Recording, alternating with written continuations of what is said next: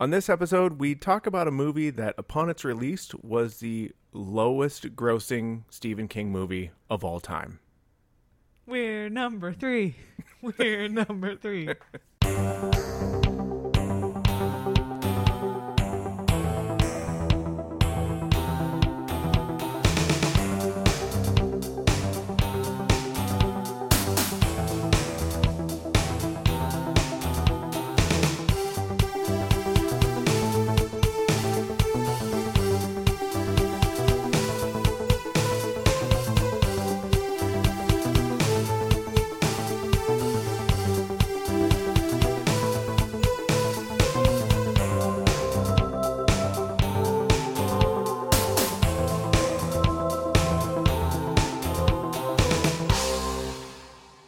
Hey everybody, welcome to the New World Podcast, where we discuss all of the movies. We are going to discuss every movie from the New World Pictures canon of some of the best exploitative and genre films that New World has ever put out.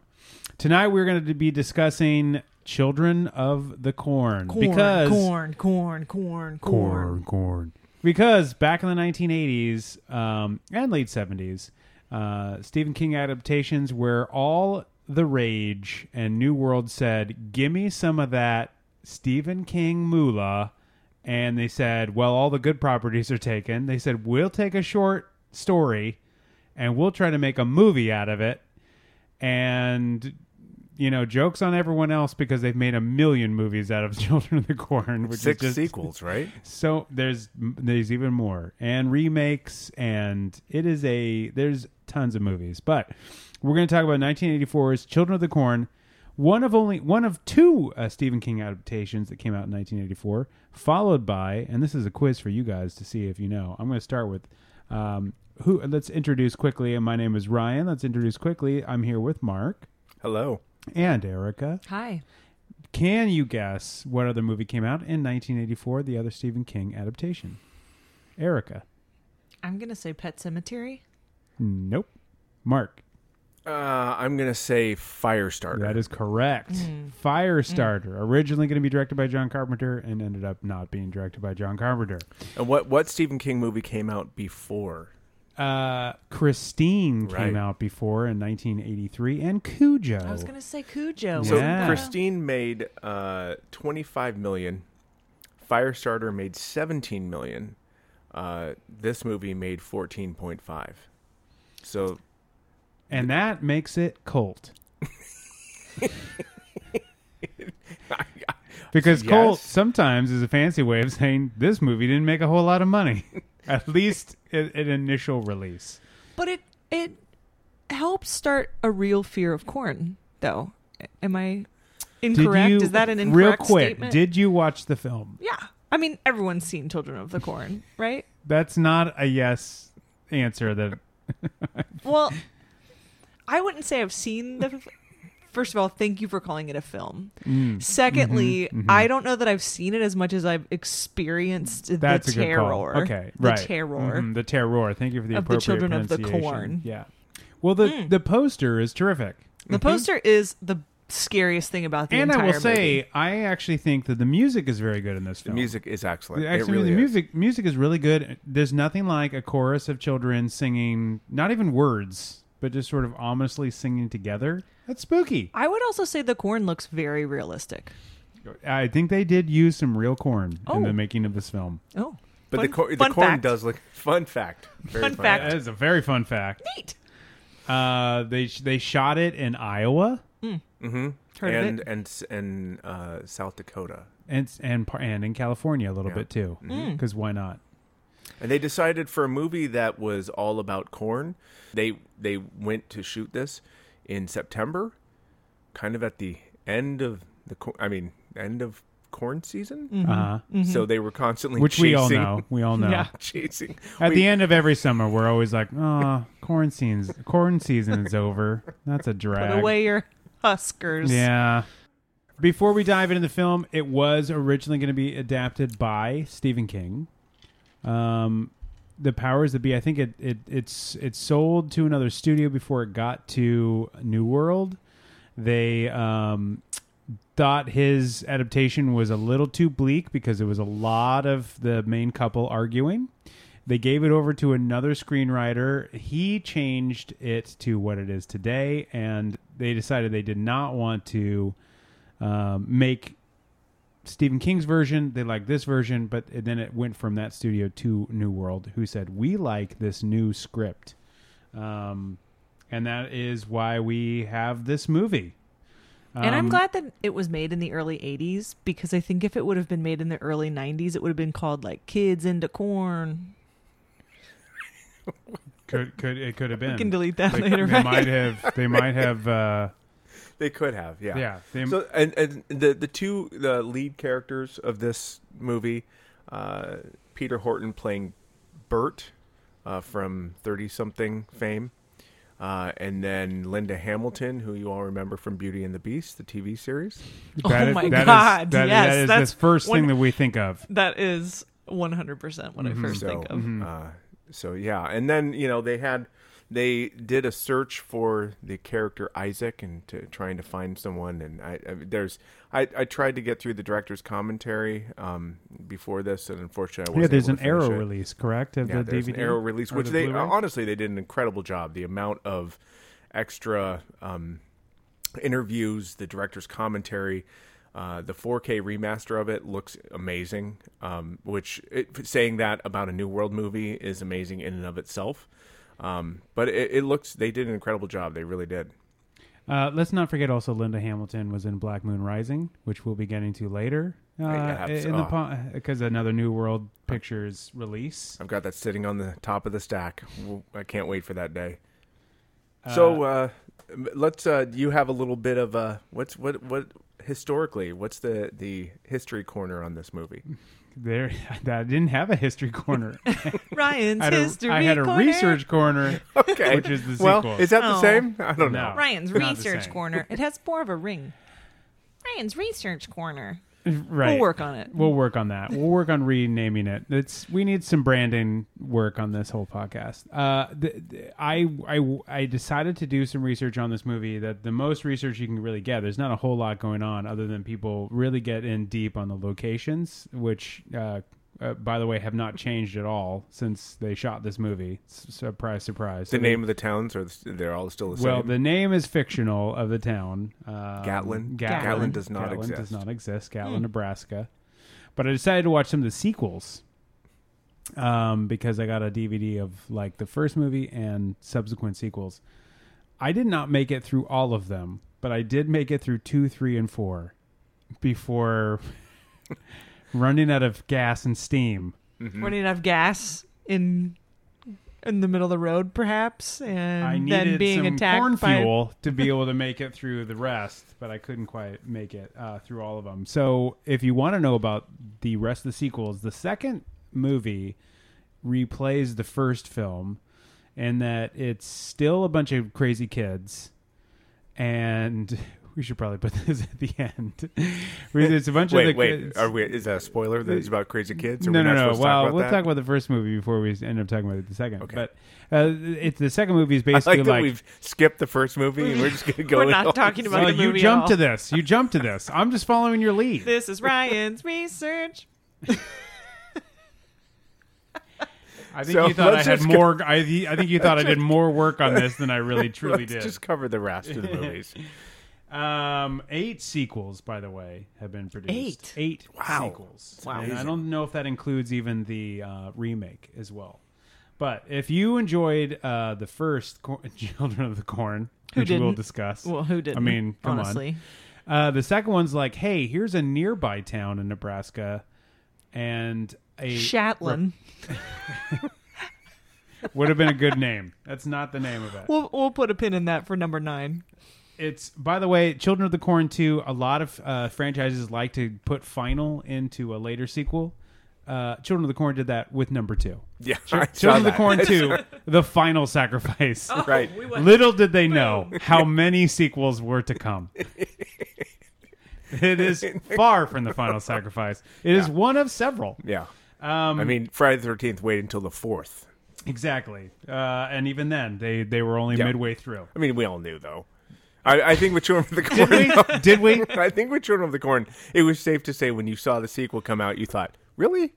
I guess that would be the final. That was the producers going, we probably aren't making more than two, right? Right. We're good. Yeah, we're not going to make it to three. So this is just call it at two and just say, hey, well done. This was a short story from Stephen King. We've made two movies. That's pretty great. So they moved to Hemingford, Nebraska, which you remember was the town near Gatlin that they wanted to try to get to when Children of the Corn. Right. This time it is a dad and his son. He's getting a divorce from his mom. Mm. So the son is a teenager and he's feeling a little not so great about the divorce. So when he gets to town, he starts getting influenced by the children. Meanwhile, his dad is a reporter, so he's trying to look into all the stuff's going down. And basically the plot of the first film plays itself out yet again in a nearby town. Of Shatlin. However, when we get... when we get to the third film, which is Urban Harvest, ooh, Children of the Corn 3, farm to table. Yeah, this is. I wish that's what it was about. I wish that was what it was about. That's a rich. And then it was like a kid serving up an adult foot to another. It was just a great organic restaurant. That's all it was. But it was run by children, so it didn't make it. It didn't last. Right, it didn't last because they were terrible at keeping the books. The restaurant was just called Of the Corn, and these were the children that worked there. Yeah. And then they wanted to unionize, and then everything fell apart. They cared about whether it was organic, which so in Urban Harvest, these two kids from I don't even think they are actually from the same Nebraska town, but they are adopted by a couple from Chicago, and they are brought back to Chicago. And one of the kids starts acting up, making corn, giving that corn out. And here's the thing: finally, an expanse of the mythology of Children of the Corn. When the kids eat the corn, their minds are affected, and they start thinking, we're going to start praying to He who walks behind the rose, and we are going to get into that." So, and in this movie, we actually see that monster, that He who walks behind the rose, comes out at the end of the movie, kills a lot of people. People or adults? Kids and adults. He kills the kids too. He kills some kids too. Should we be reviewing that movie? I hate to tell you, since I'm not sure how much you remember the first movie, he also sort of kills children. Well, spoiler in this. In Children of the Corn. He kills Isaac. He also and Malachi by proxy. And Isaac we're really jumping ahead. He and Isaac. Let's start at the end. We're starting at the end and then going work our way back. Let's talk about Rachel. Honestly, you really should start at the end of every movie and then work your way back. Watch it backwards. That makes sense. That's how the screenwriter should have done it, and I'm sure he did. Corn the of children. Of the corn. So we should be reviewing the third one right now, is what I'm understanding. Yeah, at the end, also, his corn starts to get distributed worldwide, as if to say, hey, this is going to go global, guys. This is really going to blow up. However, that was ignored for Children of the Corn for The Gathering, which is really... There's nothing scarier than a gathering. Mm-mm. You know what I mean? Anything brutal could happen during a gathering. Like fellowship. The Gathering is probably the best cast ever assembled for a Children of the Corn movie. We have Naomi Watts. We have Karen Black. Wow.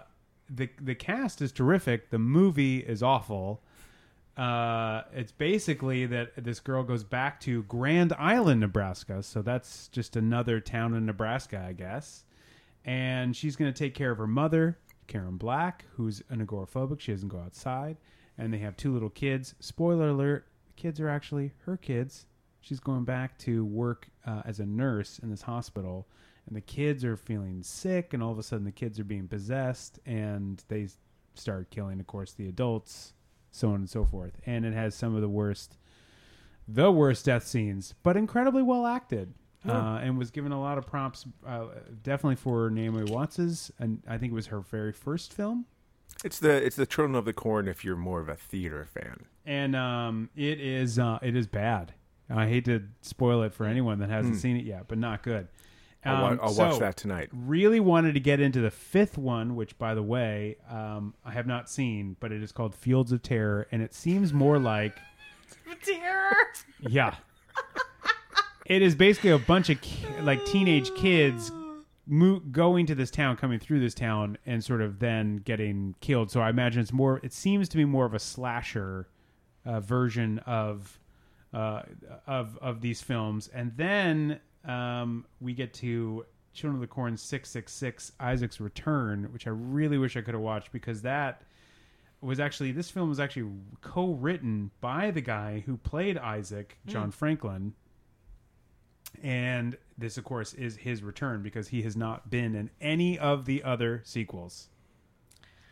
Don't you think it was a real missed opportunity that it was never called Children of the Corn, The Shucking? Definitely. Mm-hmm. Definitely. Mm-hmm. Or just for Children of the Creamed Corn. The 666 Isaac's Return is only number 6. Then number 7 is Revelation. Oh. Because we were like, hey, what about Children of the Corn? Shouldn't we keep making more of these? Mm-hmm. That's a revelation. Then there's the remake. Then there's Children of the Corn Genesis and Children of the Corn Runaway. So that is the research corner of the huge franchise that spawned from this film, Children of the Corn, which we should talk about now. Yeah, this movie opens with the end of service, a shot of a church, people exiting the church. Sure, presumably shots of town, shots of the town of Gatlin. Presumably, everybody from this church, everybody from this town goes to this church. Yeah. And everybody from this church and the town goes to this one coffee shop. So, by all accounts, there are 10 people that live in this entire town. It's not big. It's not big. It doesn't seem unreasonable. But well, once they get rid of all the parents and it's down to just kids, there's about 15 kids. Right. So not a lot of adults to get rid of, to be honest. It was a town of singles, really. You know? Yeah. You go to Gatlin to just cut loose, and party and stay single. You know? You go to Shatlin if you want to settle down. You go to Gatlin when you're just ready to party it out. Shatlin's more of a family town. Yeah. Gatlin's like, let's get ready to... Let's party out here. Yeah, I mean, I got kids, but let's party. But they were an accident. Gatlin. Also, they have some of the... like, the opening monologue in this, and this is part of the big... change in the script from Stephen King's version, was that they included all this opening monologue from Job, brother of Sarah, the two kids that are not of the other Children of the Corn, but are still part of the Children of the Corn. So figure that out.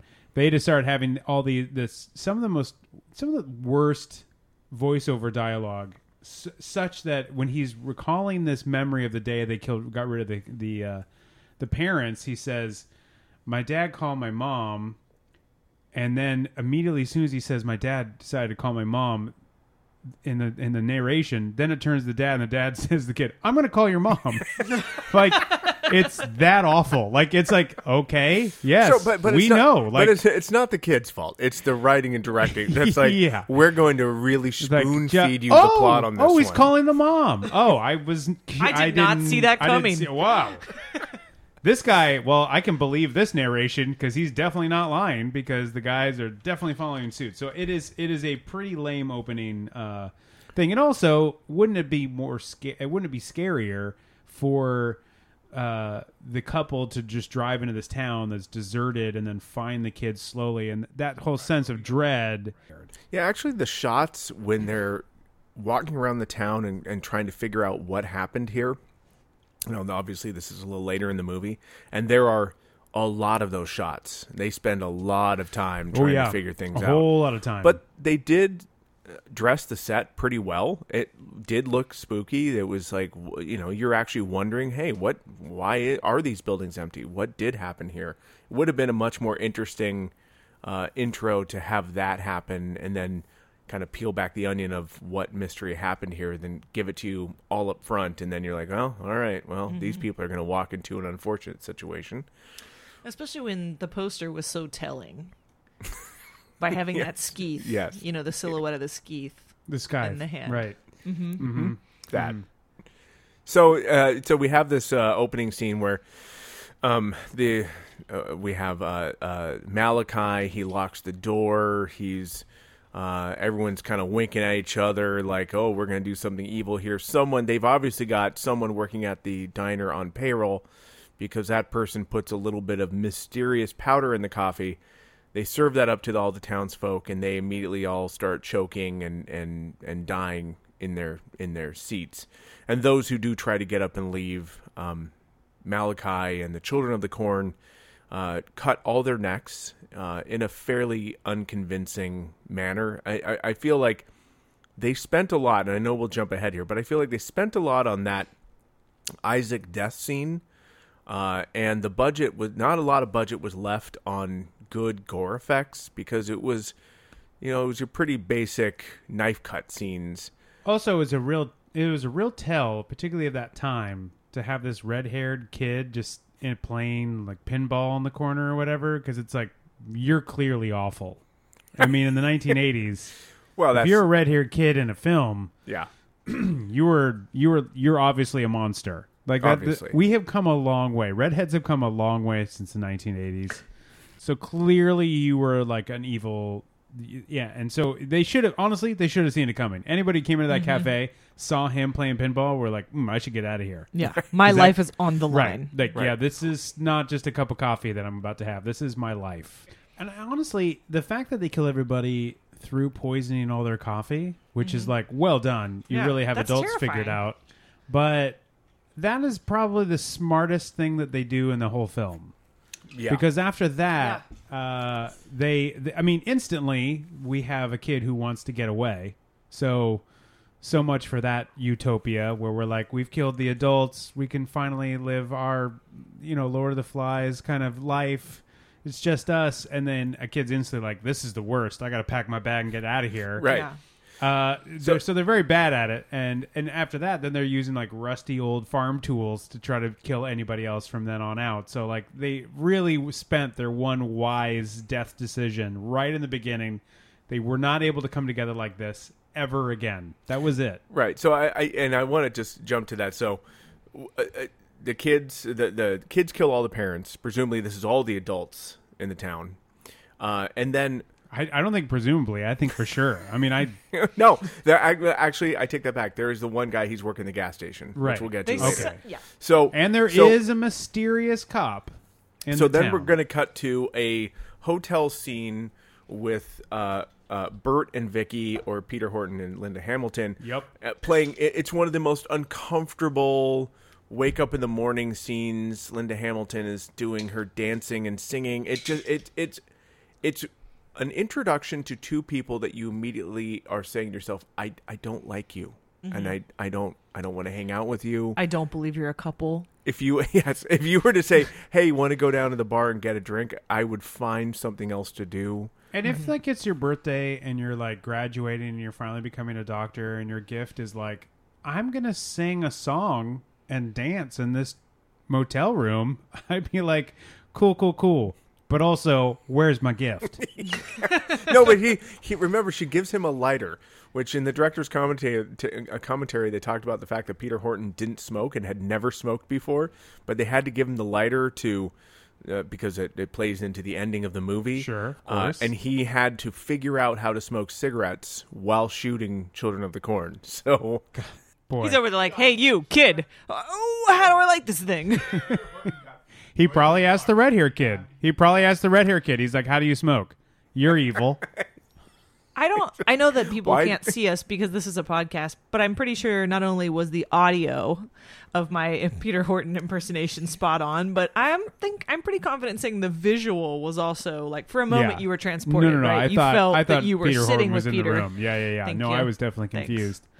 Yeah, I mean, also okay, so fine. There's a song, there's a dance, there's a lighter. That's still real shitty for a birthday / graduation from medical school. Yeah, he's now a doctor. Put some thought into things. Right. Or pop a titty. At the very least. He's a doctor. At the very least. Lock it down. Yeah. I mean, they kind of get in bed and sort of smooch a bit, but then he's like, we got to get going. He's immediately like, we got to get on the road. So then we go through a long driving sequence. A lot of driving. There's a lot of driving here. Then we cut to what you alluded to earlier, which is, I guess it was Joseph who was taking off, who was going to leave. He was like, I got to get out of here, which is great because as he leaves, he has Job scouting it out. And right before he runs into the corn, Job says, "It's all clear. It's all clear." As though maybe you might want to keep your fucking mouth shut because there are children in the corn that he's running into. Right. Which leads me to believe that Job is actually the one running the show here. Mm. But we can get to that. Mm. So Job. What an interesting idea for a sequel that they never used. Well, Children of the Corn 9, it was Job all along. Exactly. So the other thing, too, is we're reintroduced to these kids. So we have the intro scene at the hotel room. This is actually 3 years later. Right. They've had 3 years. That's the thing. They've had 3 years of their shitty utopia, kid utopia, and that's why the kid's like, I'm out. This has been awful. Yeah. This kid's like, I'm tired of wiping my own ass. Right. Nobody's making me a sandwich. True. No stories at night. Right. This is bullshit. I hate this. I'm done. Right. Besides the fact that all of them, none of them have aged at all since that opening sequence, they've also managed to sustain what is presumably a very successful farming business. Correct. Because they have a substantial amount of corn. Mm-hmm. And right. I ran some numbers on this. Okay. Oh, here we go. And Mark is crunching the numbers. Crunch. Wow. Did you guys practice that? Nope. No. Wow, that was really good. So, to grow corn, a corn crop needs roughly 594,000 gallons of water.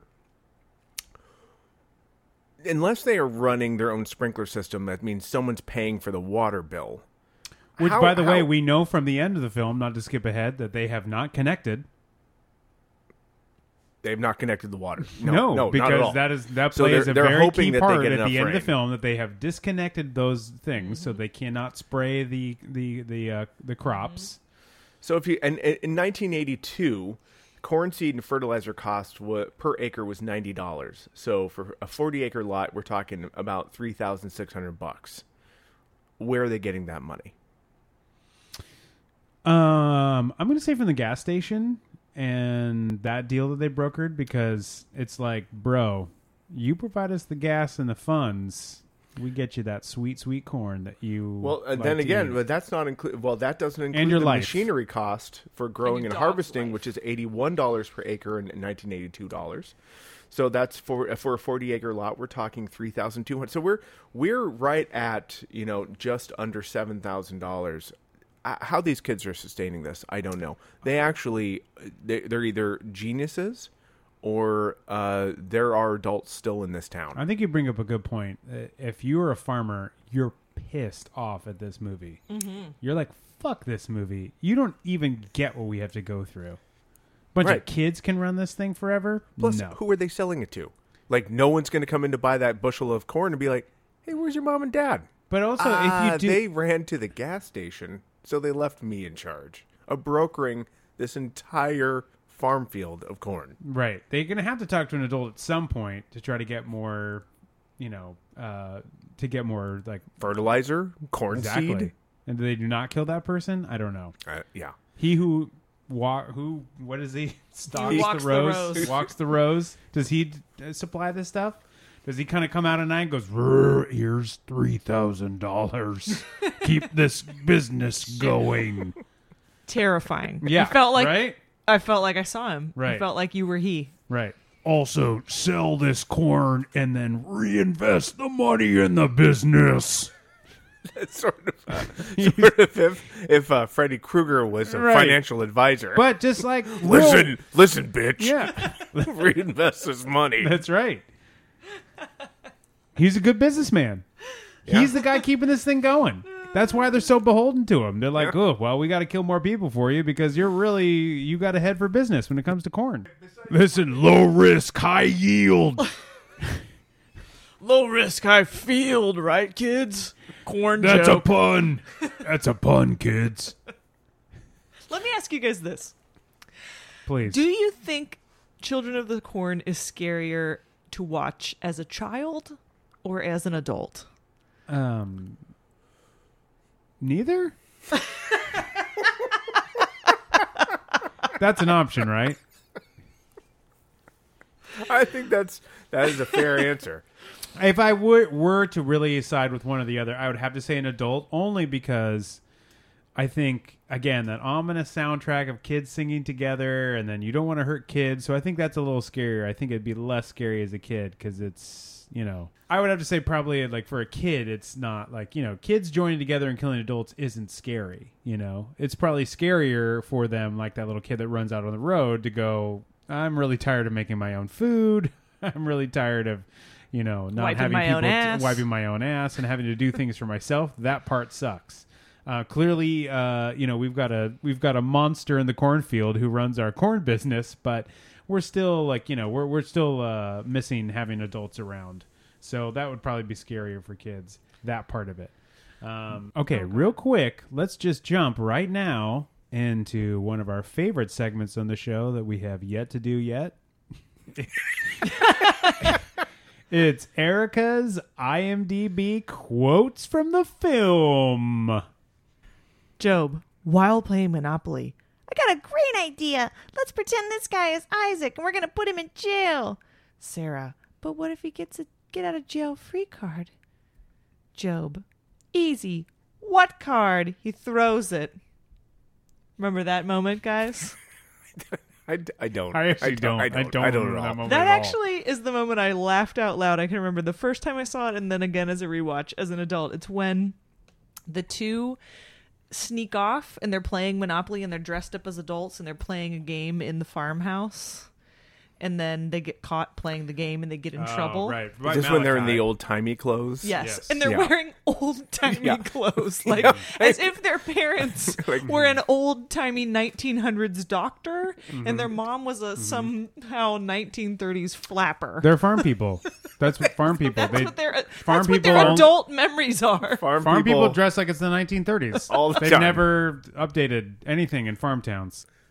Are we done? Are we done with this segment? Is that okay? That was Erica's quotes. Okay, so Erica's quotes.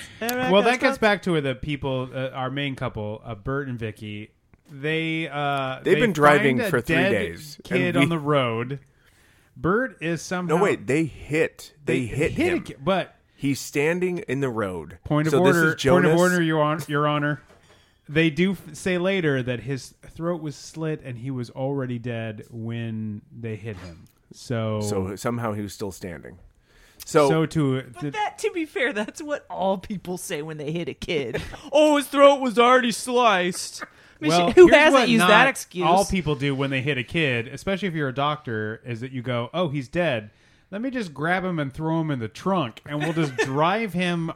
To get help? So before even so they run over this kid, and Bert gets out, and he goes into he hears something in the corn, so he heads out into the corn, and then we have what we find out is a dream sequence where Vicky is sitting in the car, and Malachi comes up and it's going to attack her, and then she wakes up, and we realize, oh, it was just a dream, which begs the question: you just ran over a child, right? And your first thought was like, well, you go in the woods. I'm going to go catch some shut-eye because I'm exhausted. I can't condemn the film because I've done that several times. I have hit children on the road, and then I thought, oh, God, I should do something. But first, a nap.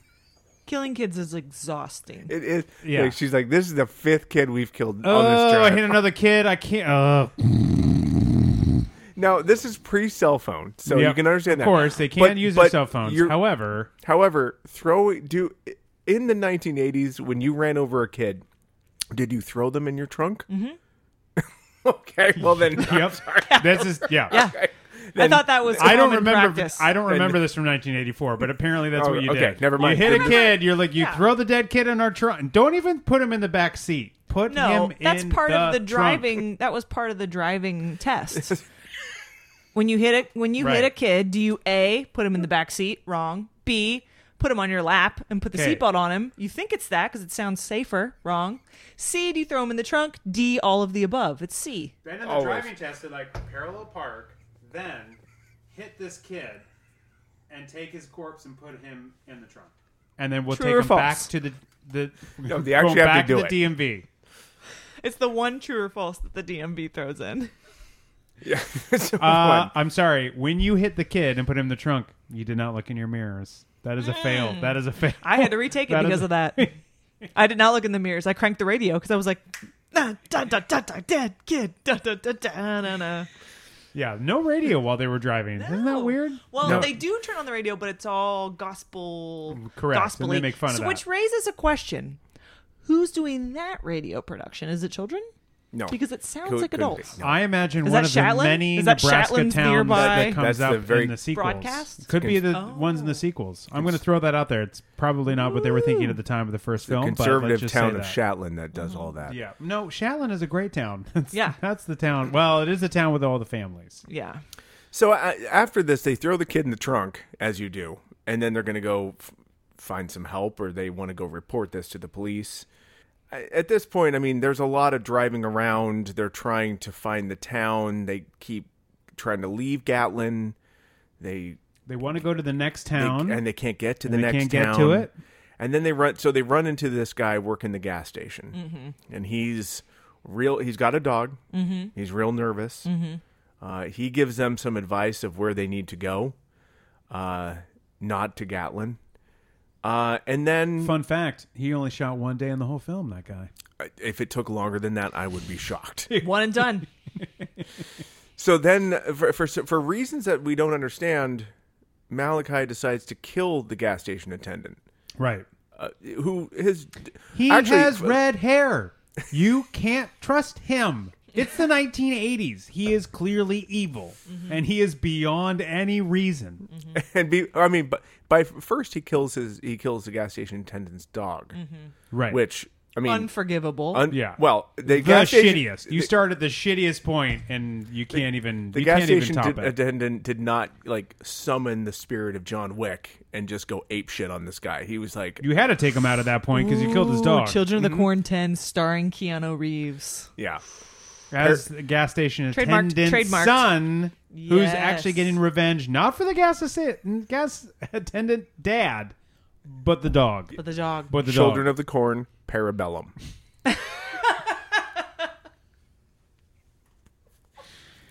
Oh, man. It's going to happen. They need something else for John Wick 4. They need... throw that in there. This guy puts up no fight. These are kids. He is running scared. I think that's why it would be more terrifying as an adult, because adults are afraid to hurt children to a degree. I'm not saying that about my own children. I'm just saying that for a lot of other parents. But that's why it might be a little bit more terrifying, because he doesn't want to hurt the kids. But yes, the logic behind killing this guy makes no sense. And he gets in trouble for it later with Isaac, because he's like, why'd you do that? The guy was useful to us, you idiot. Yeah, he pumped our gas, you numb. Wait, that. You what? No, don't edit it. Get it out. What is it? You numb. I was trying to say numbnuts and Nimrod, okay. And it became Nimrod. Nimrod. Okay, Nimrod. Nimrod. That works. So then, because they are the weirdest people that not only have a dead kid in their trunk, then they drive to a house because they can't find anybody, and they follow. They say, "Oh, I saw the door open and close. Let's go in this house." She's like, hey, don't walk in this. This is another person's house. And he's like, it's cool. It's cool. Look, it's cool. We've already killed a child. Yeah. We've killed at this point. What's the point? Yeah. Who cares? It's nothing. But I wish she would have said, don't go in their house. Let's take a nap first. Right. She already got the nap in. But she got such a good nap in. She felt really rested. That's good. And then they go up, and then they're like, okay, we're in somebody's house. Then they hear something noise upstairs. They come upstairs. They find Sarah, the little girl. Mm-hmm.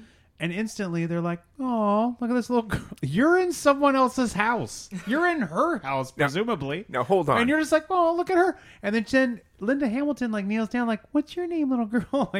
She should be screaming in fear. You creeps. Went into somebody else's house and you're like, oh, hi, little girl. You can trust us. No, I can't. You broke into our house. And you have a dead kid in your trunk. Right, but Peter Horton... You reek of dead kid. You have that dead kid in your trunk look. I can tell.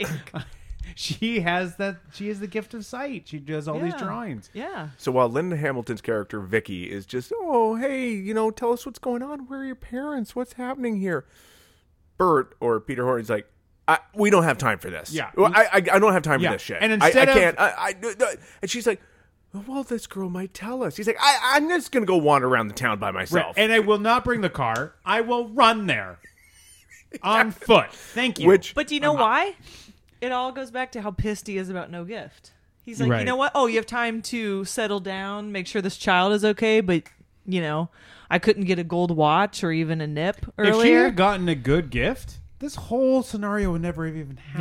Yeah, they'd be in Shatlin just having the time of their lives. Yep. Having so much fun. I think, though, if Vicky knows, if she's paying attention, he didn't appreciate the gift, and he doesn't like children.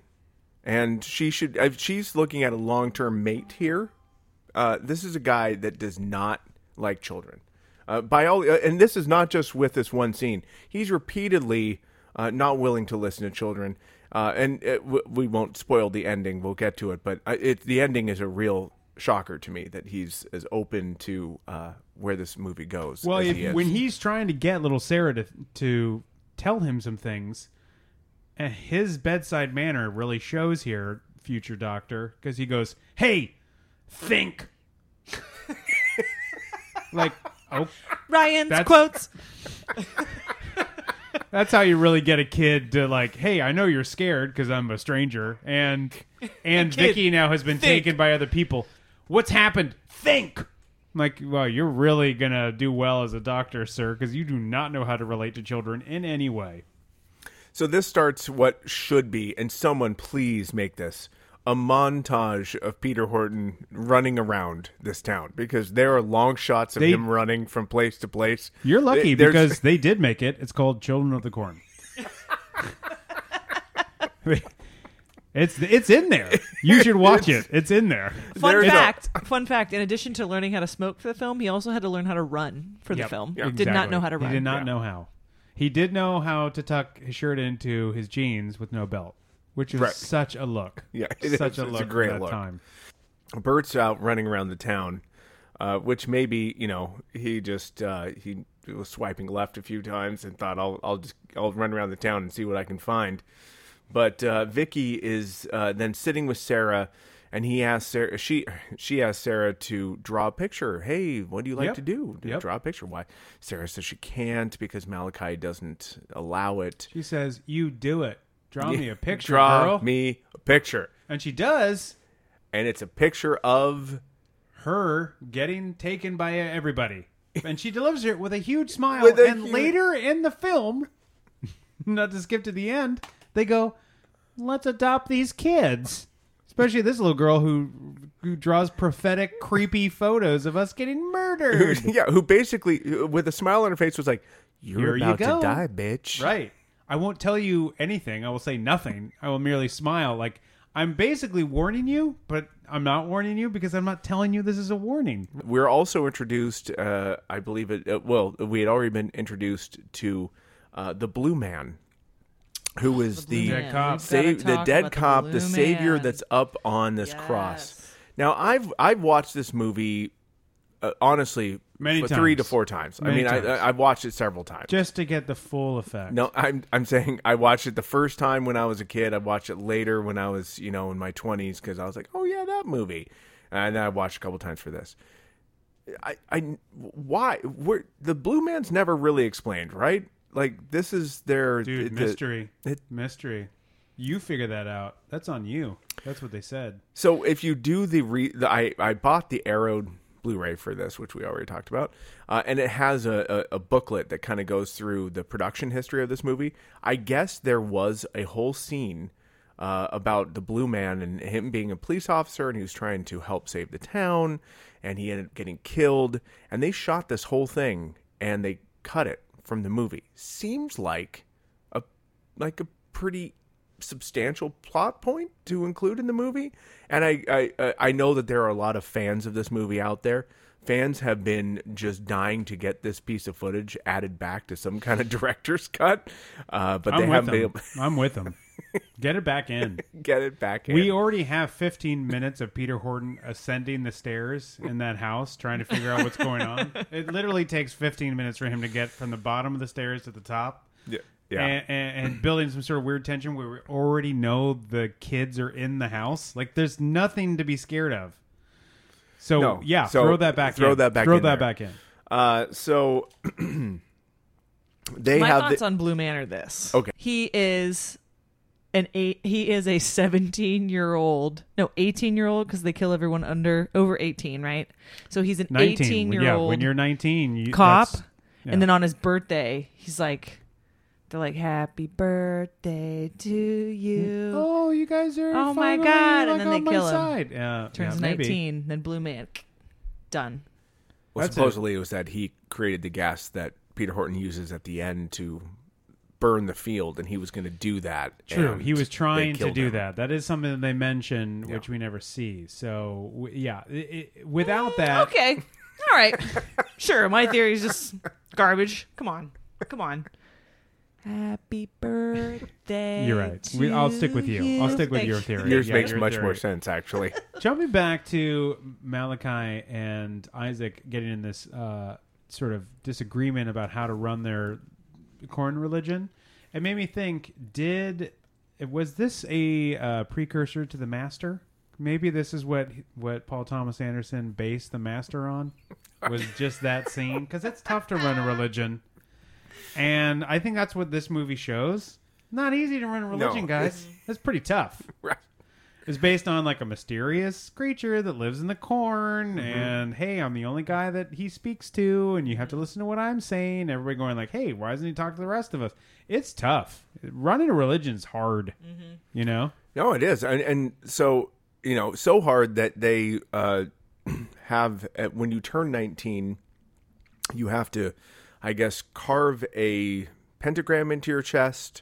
Yep. And then everybody drinks your blood. Everyone drinks your blood. They use your blood to write in a ledger because they don't have any ink anymore because all the parents are gone. Shit, I totally forgot about this part. Parents have pens. I totally forgot about this part. This might be my favorite part of the movie. Why does that 19-year-old allow this? Why does he just overpower those kids? He's like, it's my 19th birthday. I'm dead. Like, I like that they actually said 19's the line of demarcation, not 18. Like, 18 is technically adulthood, but they're like, we'll give you a year. You got 1 year of voting. And then when you're 19... That's when you're dead. You can vote once. Which is John Philbin from...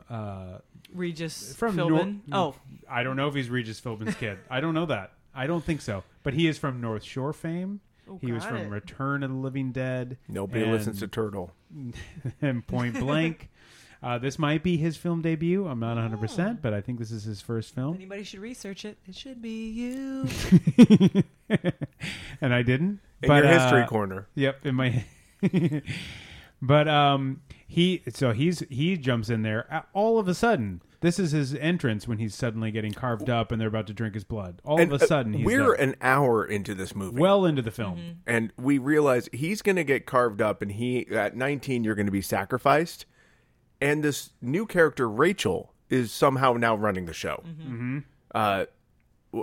Okay, she was not in the early cafe killing scene, and now it's almost where did she come from? Also, Peter Horton runs in and starts breaking this up and goes, "What are you guys thinking? Like, you guys are just taking pieces of the Bible, then making up your own your whole religion, and you're just taking whatever you want and forgetting the rest." And then everybody looks around at each other like, "Oh shit." Well, I never had anyone put it that way. I'm like, this religion is on a real thin line. It is about ready to break. Because he's able to convince people in no time that this whole thing is a bunch of bullshit. Yeah. That was fast. The most unbelievable part is that these kids just willingly drink this blood. Right. I mean, kids are picky. Yeah. Like, I can't believe that none of them wouldn't be like, this blood's too warm. This blood's too thick. It's spicy. This blood's want it. I want my blood cold. Like, they just gulp it down, slurp it down. Yeah, like, it's the most delicious. Give me a break. That's where I fell out of it. I'm sorry. Right. That's when you turned off the TV and I had to turn it back on and said, no, we have to finish this. That's when I said, this movie's bullshit. Mm-hmm. That was the moment? Yeah. That was it. That was when you said that? Yeah. Wow. Yeah. Yep. She walked out. Yeah. There, I could name a few other moments. She walked out and then ran into town on foot because of what because that's what you do. But you knew I was going to go there because you were already drawing and the picture of me doing it. I saw her do that, and I instantly checked her trunk for a dead kid. Mm-hmm. Now, why don't we just skip to the end? Because much like the film, it races to its conclusion. So much buildup, and it's just running to the end. Huge, again, 15 minutes up that staircase just to meet Sarah. And then the film races to the end where suddenly Isaac is sacrificed. Wait a minute. Twist. 2 seconds later, he is actually embodying he who stalks the... He who walks the rose. He who walks the stalks. That's what I want to say. He who walks the walk and stalks the stalk. Can we rewrite this? When he comes back, he looks... The makeup job on him is like the makeup you see on the packaging of a Spirit Halloween makeup kit. It is the cheapest makeup job. Well, here's the thing. There's lots of effects I think was cut out because Linda Hamilton talked about this on the Blu-ray.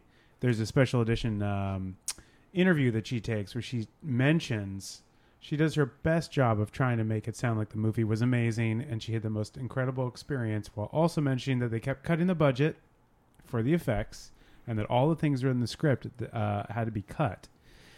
And also talks about how they changed the ending, the very tail end when they sort of walk up to the car and have this very TV movie ending where they're like, whoa, this has been a day.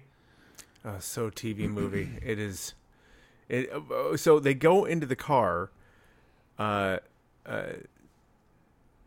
Bert is trying to start the car. Mm-hmm. And we get a suddenly final scare. Rachel is in the back seat and she's got a good old Rachel. She's got a what's the a scythe? Scythe. Damn it.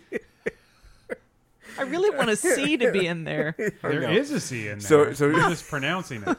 So she's in the back. What's great is he flips her into the front seat from the back seat and then slams the door on her head and then says, oh, she is passed out cold. Yeah. What do we do? They just go, well, let's get out of this town. Yep. So much for that Hippocratic oath. But before that, let's... Before that, they agree to kidnap. Can we say that they've kidnapped 2 children? No, they're just like, hey, do you want to hang with us for a couple days? And they're like, oh, what the heck? Let's just adopt them. And then they like kiss each other and kids are like, hee. Like, let's adopt this girl who can see the future and does these creepy drawings. Like, I don't know. It's very... I think there are few loopholes you have to jump through in order to make that happen. I don't think if you find kids, you can just put them in your car. Finders keepers, you know? But ironically, they don't put them in the car. Right. They knock out Rachel, and then they proceed to walk. Those kids are basically like 2 shiny quarters that you find on the sidewalk, essentially. And then start walking out of Gatlin. Yeah. If there was ever a point where I wanted to have that kid's voiceover, it would probably have been right there. Probably would have been real nice to kind of clean that whole thing up, but nope. And then they just walk away and the credits roll. It's almost like they're like, I don't know. We're done. We got nothing left. Like, we had these weird pixelated purple things go over Isaac. Right. We just ran out of things. We don't even know what that was. I don't even know. Rachel might wake up. I don't know. I don't care. Let's just keep going. We set the cornfield on quote unquote fire. Yeah. I don't know. Maybe it was, maybe it wasn't. Who could say? Yeah. No, it's, ultimately, shots of people walking is like a theme of this movie, and so ending with people walking, it made sense. It really did. Let's just walk out of it. Let's just walk to another town or to another movie. And she picks up she picks up the little girl and starts to walk, and I'm like, that's not lasting long. No, she's like 8 years old. No. No, but that chain is really light because she's been surviving on 19-year-old blood. Right. Super light. Mm-hmm. Super fit.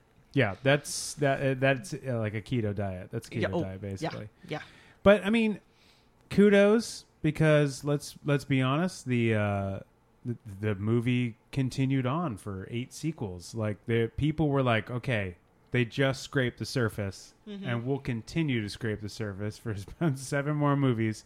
So there clearly was something here to this.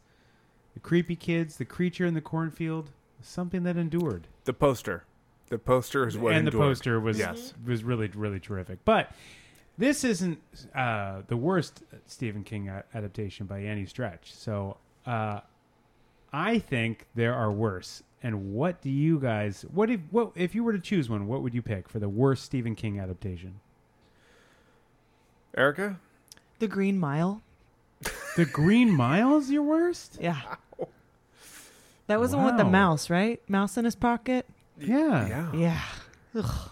Wow. You just didn't like it because it was long. So long. Yeah, there it is. So long. There it is. Because that has Tom Hanks in it. That's so long. It doesn't matter. That doesn't guarantee anything. That's like Shawshank Redemption Part 2. Yeah, essentially. So long. Yeah, it's just a Shawshank knockoff. It's a knockoff. Wow. Yeah, Green Mile. Too long. Crankshank Redemption. Yeah. Too long. Yeah. I'm gonna go with Thinner. Oh, I mean, okay. I that was not what I thought. I understand that horror movie aficionados, me being one of them, loves a good Tom Holland movie. I think that Robert John Burke is a great actor. Sure, that movie is a parody. It's like early days of sci-fi, or maybe early days of the WB decided to make a horror movie, it would be Thinner. Yeah. And I read the book and I thought this is some good fodder to make a pretty nice horror movie. It's just ridiculous. That's just the one where the guy gets the curse and then he gets released. Yeah, and his fat suit at the beginning is just so bad. Yeah, it's not a good one. Ryan? My pick would be Graveyard Shift. Ooh, really? Yeah. Great box, though. It's a great cover. Mm. But, I mean, what do you remember about that movie? A lot of rats. The box. A lot of rats. Now, listen, the story itself, and the reason I pick it, too, is because it's also based on a short story. And the short story is terrific, mm-hmm. but it's not a good movie. The main two guys are complete jackasses. Isn't Brad Dourif in that one? That's a good question. I don't know. Let me check. But everyone, wait. Yeah, hold on. Ryan's everybody, check this now. This is happening in real time. Nobody, everybody, just figure something out to do. Grab some. This is what Green Mile felt like. Just wait for it. It's gonna wait. Tom Hanks. 3 hours later, conclusion. Brad Dourif is in it. Mm-hmm. The two leads are like just totally ridiculous, and then that rat creature at the tail end is.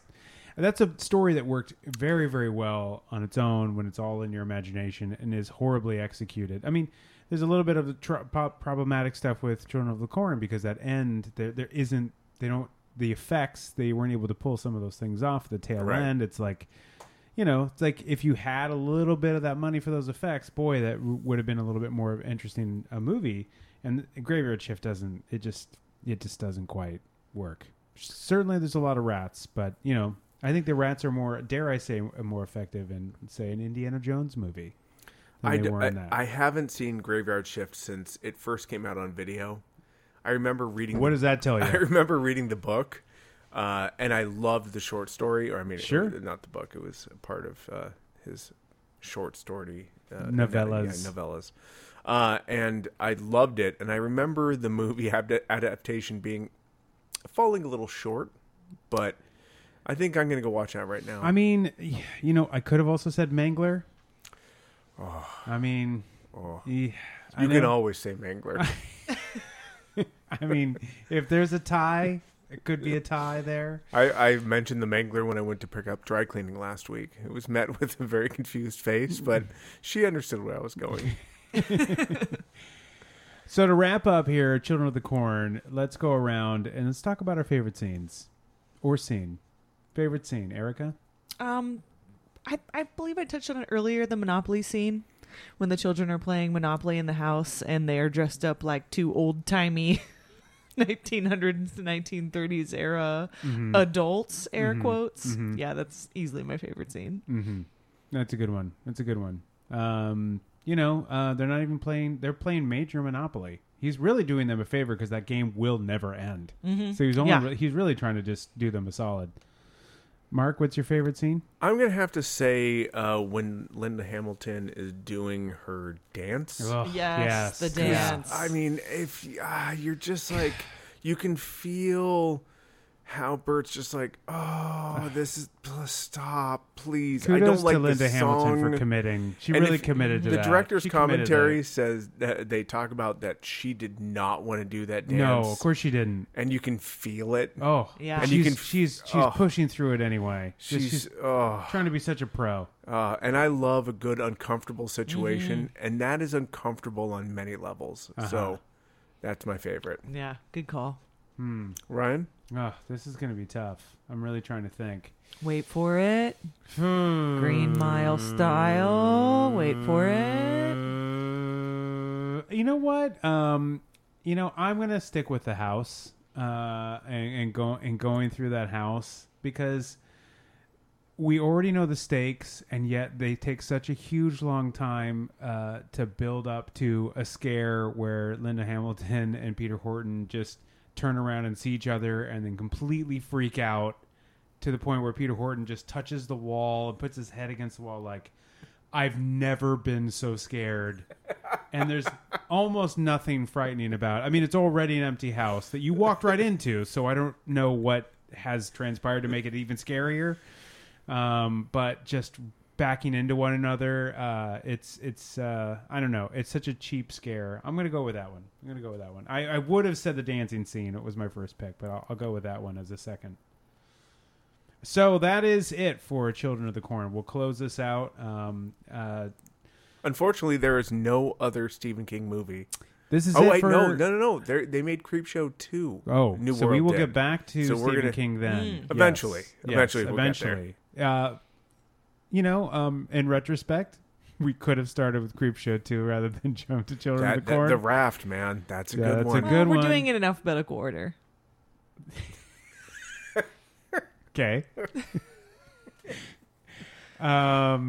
True. But this is it for Children of the Corn. If you like Children of the Corn, you should definitely pick up the Arrow release that's out there. Definitely. Solid release. So much bonus footage. Comes with a poster, and man, that poster is real killer. So that's... Now we'll just end this episode by just walking away.